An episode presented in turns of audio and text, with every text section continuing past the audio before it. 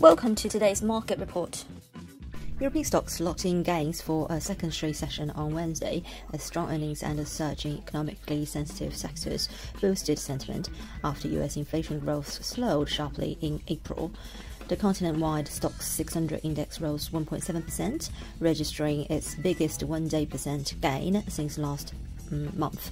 Miners, automakers, and oil and gas gained more than 3% each. A handful of uh, upbeat earnings reports and uh, merger activity kept investor sentiment mm, firm for the day. The recovery in mood followed a sharp sell-off in global equity markets this month on worries over uh, aggressive monetary tightening and lockdowns in China, fueling economic slowdown, pushing the Stoxx 600 to a two-month low on Monday. The index is down 5% so far this month.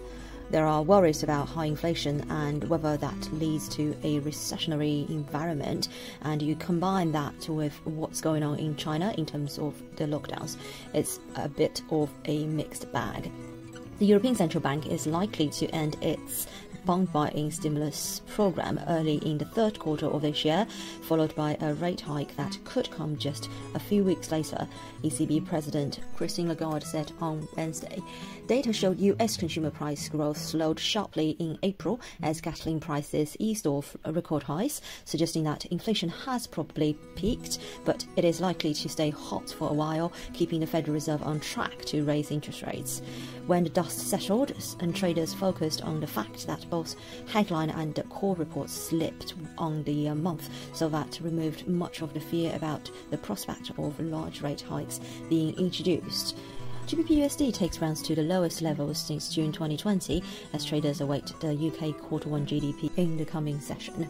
In doing so, the cable pair stays inside a uh, one-week-old descending trend channel, flirting with the 122.50 level.